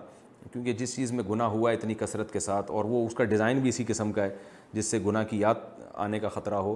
یا گناہ کی طرف طبیعت مائل ہونے کا خطرہ ہو یا گناہ کی نفرت کم ہونے کا خطرہ ہو تو اس سے اجتناب کرنا چاہیے لیکن ایک نارمل گلاس میں اگر کسی نے شراب پی ہے تو آپ اسے اچھی طرح دھو کے پی لیں بائک آؤٹ کرنے کے لیے کوئی نہ پیے تو ایک الگ بات ہے اللہ کے ناموں پر بچے کا نام رکھنا اللہ تعالیٰ کے ننانوے نام ہیں ان میں سے کس نام کے ساتھ ہم اپنے بچوں کا نام رکھ سکتے ہیں شاکر احمد انڈیا سے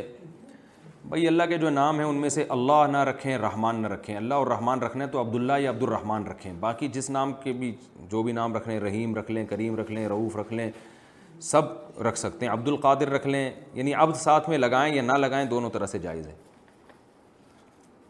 کیا اللہ میاں کہنا جائز ہے ذاکر عمران کرک سے پوچھتے ہیں اللہ کو اللہ میاں کہنا جائز ہے اردو زبان میں یہ میاں کا لفظ عزت احترام کے لیے استعمال ہوتا ہے لہذا اللہ کو اللہ میاں بھی کہہ سکتے ہیں کوئی حرج نہیں ہے اس میں کیا اسلام نے عورت کو بے سہارا چھوڑا ہے ایک غیر مسلم کا اعتراض ہے یہ صدیق صاحب انڈیا سے پوچھتے ہیں ان کے سامنے کسی غیر مسلم نے اعتراض کیا ہے کہ اسلام نے تو عورت کو بسارا چھوڑے آگے اس کی ایک مثال دی ہے ایک غیر مسلم نے یہ اعتراض کیا ہے کہ اگر کوئی باپردہ خاتون جو اپنے شوہر کی کمائی پر انحصار کرتی ہے اور دس سال بعد شوہر اسے طلاق دے دیتا ہے اور اس کا کوئی بھائی والد یا بیٹا بھی نہ ہو تو اب وہ باقی زندگی کیسے گزارے گی اور اس کا خرچہ کون اٹھائے گا کیونکہ جوانی ختم ہونے کی وجہ سے اب تو کوئی اس سے نکاح بھی نہیں کرے گا دیکھیں یہ عجیب بات ہے یہ یعنی ان کا کہنے کا مقصد یہ کہ خواتین کثرت سے جاب کریں اور وہ بھی اپنے پاؤں پہ کھڑی ہوں جیسے ملازمتوں میں دفتروں میں آج کل خواتین کی بھرمار ہوتی جا رہی ہے تو اس نقصان کو نہیں دیکھ رہے اس کا نقصان کیا ہو رہا ہے کہ مرد اپاہج ہوتے جا رہے ہیں اور اب مرد عورت کو کھلانے کی ذمہ داری اٹھانے کے لیے تیار نہیں ہو رہا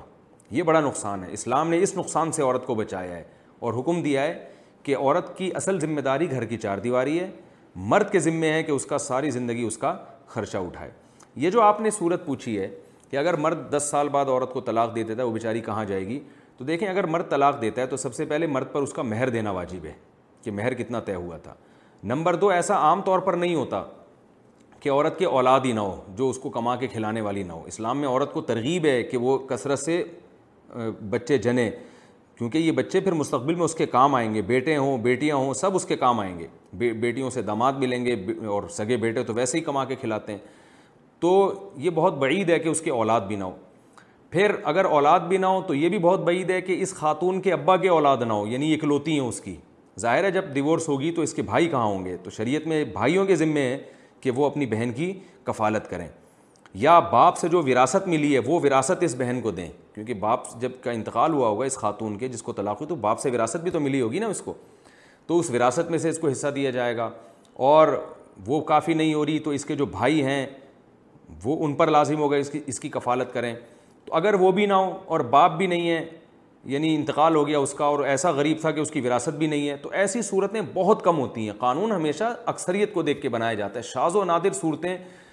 بہت ہی کم ہوتی ہیں تو ایسی صورت کے میاں نے طلاق دے دی پہلی بات تو دے گا کیوں وہ طلاق اسلام میں مرد کے بعد دوسری شادی کا آپشن بھی اگر یہ عورت بوڑھی ہو گئی ہے عمر زیادہ ہو گئی ہے اٹریکشن ختم ہو گئی ہے تو اسلام نے مرد کو اجازت دی ہے بھائی آپ اس کو رکھو اور آپ ایک اور شادی کر لو اس کا بھی خرچہ اٹھاؤ اس کے آپ سے تعلقات رہے ہیں یہ آپ کی یعنی آپ کی رفیقہ حیات رہی ہے تو آپ ایک اور نکاح کر لیں تو پھر بھی مرد چھوڑ دے اگر تو یہ بہت ہی کم یعنی اس کی صورت آئے گی اور کیونکہ مرد کو چھوڑنے کے بعد خود بھی تو کہیں نکاح کے لیے پھر خرچہ چاہیے نا اس کو اور کوئی اچھا رشتہ بھی چاہیے ہوگا تو ایسی صورت بہت کم پیش آتی ہے کہ مرد نے طلاق دے نمبر ایک نمبر دو طلاق یعنی پہلی صورت یہ ہے کہ مرد طلاق بھی دے عام طور پہ طلاق دیتے نہیں ہیں نمبر دو ایسی طلاق کے بعد اس عورت کا کوئی باپ موجود ہی نہیں ہے جو اس بیٹی کی کفالت کرے یہ بھی بہت کم نوبت آتی ہے اور اگر بالفرض باپ موجود نہیں ہے تو باپ وراثت بھی نہ چھوڑ کر گیا ہو پھر نہ باپ ہے اور نہ باپ کی وراثت ہے تو پھر بھائی بھی نہ ہوں یہ نہیں ہوتا اور پھر بھائی اگر نہیں ہے تو پھر چچا پر لازم ہے کہ وہ اپنی بھتیجی کی کفالت کرے چچا نہیں ہے تو چچا زاد بھائیوں پر یعنی اسلام نے عورت کے جو خاندان کے مرد ہیں نا ان پر اس کے خرچے کو ڈیوائڈ کیا ہے اس کا اصول اور ضابطہ یہ ہے کہ دیکھا جائے گا کہ یہ عورت اگر ابھی مر جائے تو اس کے کس کس وارث کو کتنا کتنا اس کی جائیداد میں سے حصہ ملتا اگر جائیداد ہوتی تو جتنا جتنا حصہ ملے گا اتنے فیصد اس عورت کی مالی ذمہ داریاں ان لوگوں پر آ جائیں گی تو اسلام نے یعنی یہ ساری جو مالی ذمہ داری ہے نا اس خاتون کے جو خاندان کے جو مرد حضرات ہیں ان پر ڈیوائڈ ہو جائیں گی یہ اگر قریبی رشتہ نہیں ہے تو دور کا رشتے کی طرف اب جائیں گے اب اگر کوئی ایسی صورت ہے کہ کوئی مل ہی نہیں رہا یعنی کوئی دور کا بھی رشتہ دار نہیں ہے جو کہ ہوتا نہیں ہے ایسے کہیں نہ کہیں تو نکلے گا نا رشتہ اس کا ویسے بھی اسلام میں کثرت اولاد کا حکم ہے تو رشتہ داری تو بہت ہوتی ہے مسلمانوں کے یہاں تو کہیں بھی نہیں مل رہا چراغ لے کے تلاش کر لیا یہ سب کسی حادثے میں اللہ نہ کرے ہلاک ہو گئے تھے بالکل ہی اکلوتی تنے تنہا ہے تو پھر ایسی صورت میں پھر اس عورت کو وہ عدالت کا دروازہ کھٹکھٹا سکتی اسلامی عدالت اس کو پھر حکومت سے اس کے لیے وظیفہ جاری کروائے گی اور اس صورت میں اس کے لیے جاب کرنا بھی جائز ہے یعنی اگر حکومت ذمہ داری نہیں اٹھاتی تو جاب کرنا بھی جائز ہے اس کے لیے وہ تو ویسے بھی جائز ہے اس کے لیے مجبوری میں جاب کرنا اتنے سارے پروسیس کے بغیر بھی اس کے لیے ہم یہ تھوڑی کہتے ہیں کہ عورت کے لیے جاب کرنا حرام ہے ہم کہتے ہیں شریعت کے مزاج کے خلاف ہے بہرحال مزاج شریعت کا یہ ہے کہ شریعت عورت کی ذمہ داری مردوں کے کندھوں پر ڈالتی ہے لیکن اگر ایسی صورت بن جاتی ہے پھر وہ جاب کر سکتی ہے اور لیکن ایسی صورت اسلامی معاشرے میں پیش آتی نہیں ہے جیسے میں نے آپ کو بتایا کہ بہت ہی شاز و نازر ہے اور اگر بالفرض پیش آ جائے تو اتنا امکان تو ایک اچھی بھلی عورت کے بارے میں بھی ہوتا ہے کہ اچھی بھلی عورت ہو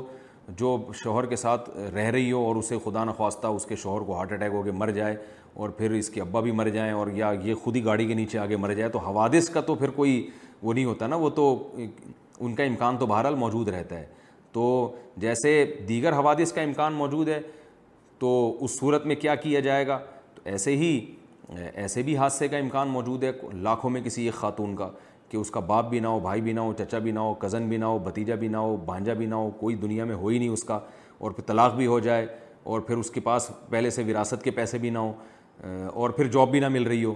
تو ظاہر ہے ایسی نادر صورتوں کو دیکھ کر قانون نہیں بنایا جاتا قانون جو اسلام نے بنایا وہ عمومی حالات کو دیکھ کر تو ایسی نادر صورتوں میں پھر وہ مسلمانوں پر لازم ہے اس کے ساتھ زکوٰۃ کے ساتھ تعاون کریں یا وہ جاب کر سکتی ہے یا حکومت اس کے ساتھ تعاون کرے گی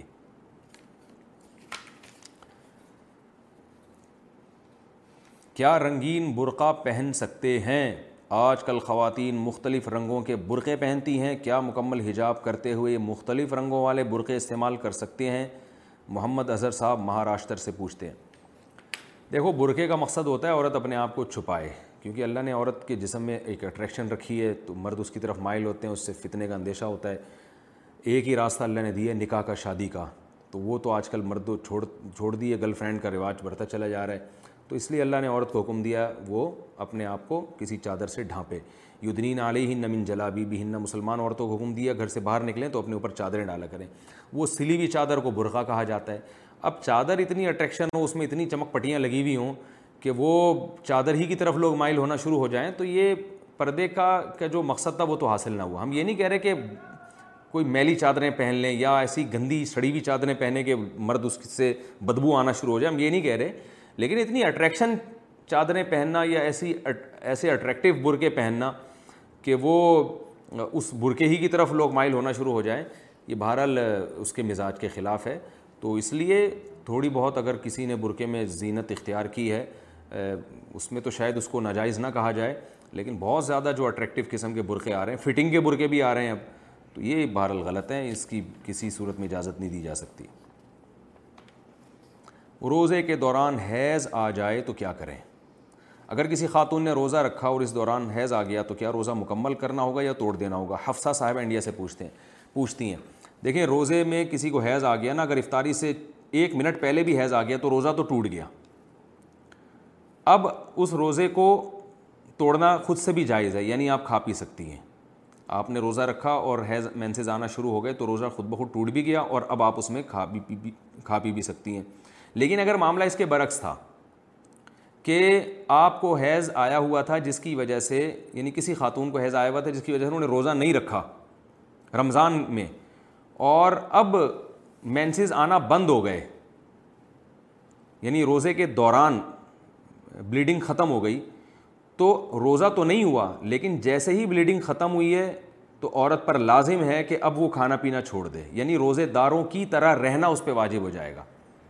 تو روزہ تو نہیں ہوا کیونکہ صبح و صادق کے وقت پاک نہیں تھی لیکن یہ کہ اب بلیڈنگ ختم ہونے کے بعد روزہ تو نہیں ہوا لیکن بہرحال اس کے لیے اب کھانا پینا بھی جائز نہیں ہے بلکہ اس پر لازم ہے کیونکہ کہ اب وہ پاک ہو گئی ہے پاک عورتوں کے حکم میں داخل ہو گئی ہے تو پاک جیسے ہی ہوگی تو رمضان کے حکام بہرحال اس کی طرف لاگو ہو جائیں گے اور قرآن میں جو اللہ نے حکم دیا ہے کہ جو اس روزے کو یعنی رمضان کا مہینہ پائے اسے چاہیے کہ روزہ رکھے تو اب اس خاتون پر لازم ہوگا کہ اب چونکہ یہ پاک ہو گئی ہیں اور شریعت کی یہ آیت اب ان کی طرف متوجہ ہوگی اب ان پر لازم ہو جائے گا کہ اسی وقت کھانا پینا چھوڑ دیں اور روزے داروں کی طرح رہیں پھر افطاری تک کچھ نہیں کھا سکتی تو خلاصہ یہ نکلا کہ اگر پاک تھیں اور روزے کے دوران مینسز آ گئے تو روزہ بھی ٹوٹ گیا کھانا پینا بھی جائز ہے لیکن اگر ناپاک تھیں مینسز آ رہے تھے اور روزے کے دوران پاکی حاصل ہو گئی تو اب کھانا پینا جائز نہیں رہے گا اور اس روزے کی قضا بھی کرنی پڑے گی لیکن یہ رمضان کے روزے کے بارے میں میں نے آپ کو بتایا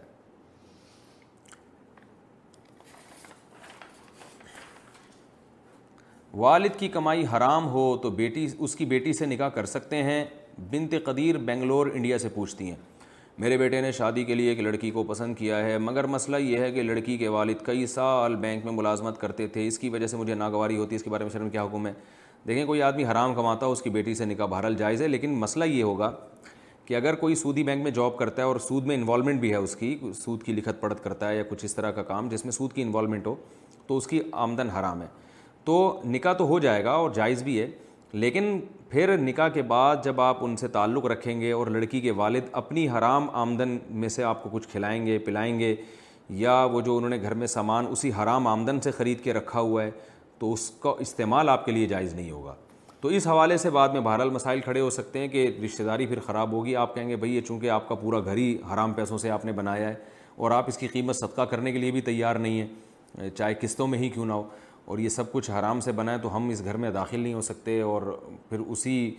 بینک کی پینشن سے آپ ہمیں چائے پلا رہے ہیں تو ہم یہ چائے نہیں پی سکتے تو اس کے پھڈے کھڑے ہوں گے بہرحال آپ کے لیے اور آپ کے لیے وہ ناجائز چیزوں کا استعمال بہرحال جائز نہیں ہوگا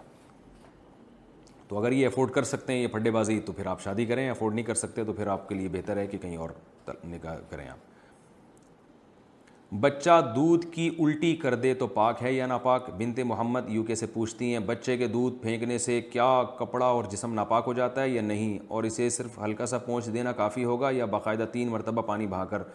پاک کرنا ضروری ہے بچوں کو اپکائیاں آتی ہیں اور وہ الٹیاں کرتے رہتے ہیں یہ جو اپکائیوں کی صورت میں یہ پاک ہیں ان کو دھونا ضروری نہیں ہے دھوئیں تو اچھا ہے لیکن یہ ناپاک نہیں ہے اشارے سے سردہ کریں تو ہاتھ کہاں رکھیں بنتے عنایت اللہ یو پی سے پوچھتی ہیں میری والدہ کو گھٹنے کی تکلیف ہے پہلے کرسی پر نماز پڑھتی تھیں آپ کا بیان سن کر بستر پر نماز پڑھنا شروع کر دی ہے پورا سردہ نہیں کر پاتی ایک ٹانگ پھیلا کر نماز پڑھتی ہیں تو سردہ کرتے ہوئے اپنے ہاتھ گھٹنے پر رکھیں یا سردے کی جگہ پر رکھیں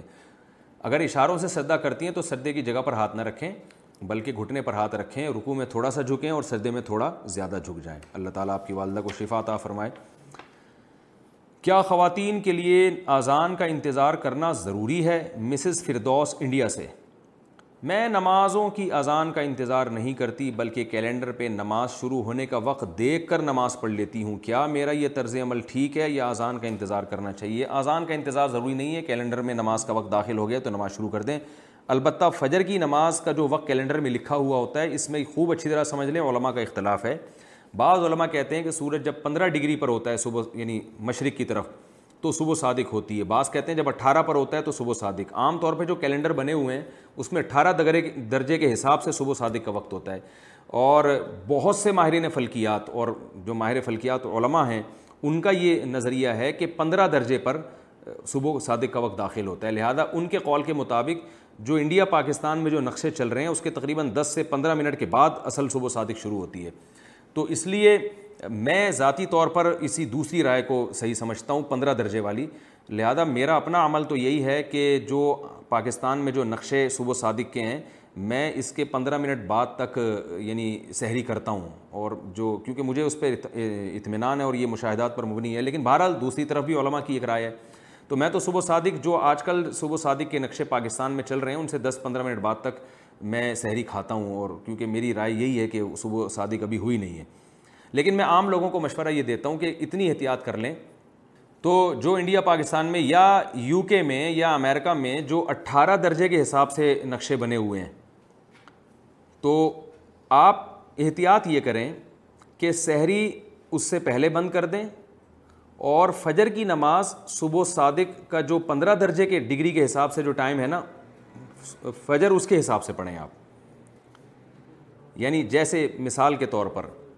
اگر یہ جو ہمارے ہاں نقشے ہیں ان میں صبح صادق کا وقت لکھا ہوا ہے چار بجے ایک مثال دے رہا ہوں میں چار بجے لکھا ہوا ہے اور اٹھارہ درجے کے حساب سے عام طور پہ نقشے چھپتے ہیں تو آپ نے کرنا یہ ہے کہ تہجد کی نماز یا سحری یہ چار بجے سے پہلے بند کر دیں لیکن فجر آپ احتیاطاً دس پندرہ منٹ پندرہ منٹ کم از کم پندرہ منٹ کے بعد پڑھیں آپ تاکہ دونوں علماء کے قول کے مطابق آپ کے روزہ بھی ٹھیک ہو جائے اور فجر کی نماز بھی ٹھیک ہو جائے کیونکہ فجر آپ تھوڑا سا پندرہ منٹ بیس منٹ بعد پڑھیں گے تو جو علماء پندرہ درجے کے قائل ہیں ان کے مطابق بھی آپ کی فجر کی نماز ہو جائے گی جو اٹھارہ درجے کے قائل ہیں ان کے مطابق بھی آپ کی فجر کی نماز ادا ہو جائے گی اور آپ اگر سحری چار بجے بند کر لیں گے تو پھر جو علماء پندرہ درجے کے قائل ہیں سہری ان کے حساب سے بھی آپ کی ٹھیک ہو گئی کیونکہ آپ نے تھوڑا پہلے بند کر لی اور جو اٹھارہ کے قائل ہیں ان کے حساب سے بھی ٹھیک ہو گئی کیونکہ آپ نے سحری کے وقت سے پہلے ہی سحری بند کی ہے تو یہ احتیاط میرے خیال میں بہرحال ضرور کرنی چاہیے کہ جو انڈیا پاکستان میں نقشے چھپے ہوئے ہیں آپ سحری اس نقشے کے مطابق کریں لیکن فجر کی نماز آپ پندرہ ڈگری کے مطابق کریں اور پندرہ ڈگری والا نقشہ جامع رشید سے منگوائے جا سکتا ہے آپ کسی بھی ملک میں رہتے ہیں یو کے میں ناروے میں جرمنی میں کہیں بھی آپ رہتے ہیں تو آپ اپنی لوکیشن بھیج دیں جامع رشید ایک سوال لکھ کے بھیجیں کہ میں یہاں رہتا ہوں اور مجھے یہ بتائیے کہ پندرہ ڈگری کے حساب سے صبح و صادق کا وقت کس وقت ہو رہا ہے تو وہ آپ کو بتا دیں گے آپ کو فتویٰ لکھ کے دے دیں گے کہ پورا پورے سال کا آپ کو جدول ایک شیڈول بنا کے یعنی ایک نقشہ بنا کے دے دیں گے پورے سال کا آپ کو پتہ چل جائے گا کہ تو فجر میں اس کی آپ رعایت کریں بہرحال تو میں چونکہ اسی قول کو صحیح سمجھتا ہوں تو میں تو اسی پہ چلتا ہوں پورا سال لیکن میں دوسروں کو مجبور نہیں کرتا دوسری طرف بھی علماء ہیں تو آپ احتیاط والے پہلو کو بہرحال ترجیح دیں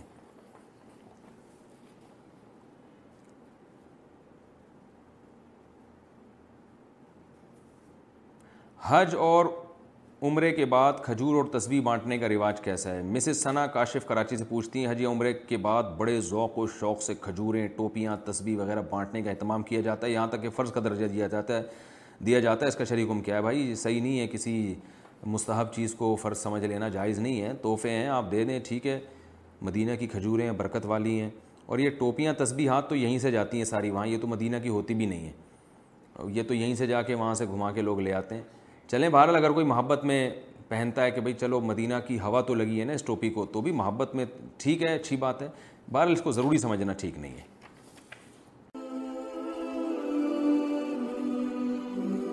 ask Mufti Tariq Masood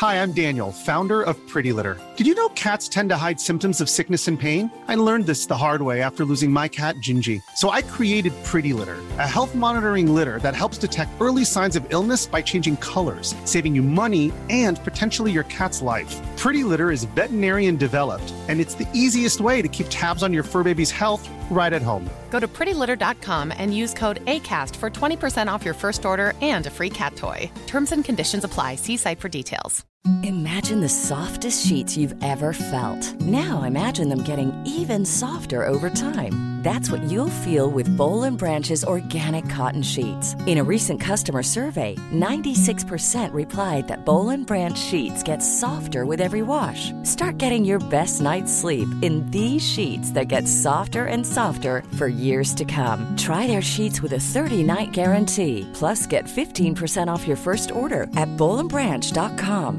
کٹ بر وی ایسکلوژنس افلائی سی سائٹ فر ڈیٹس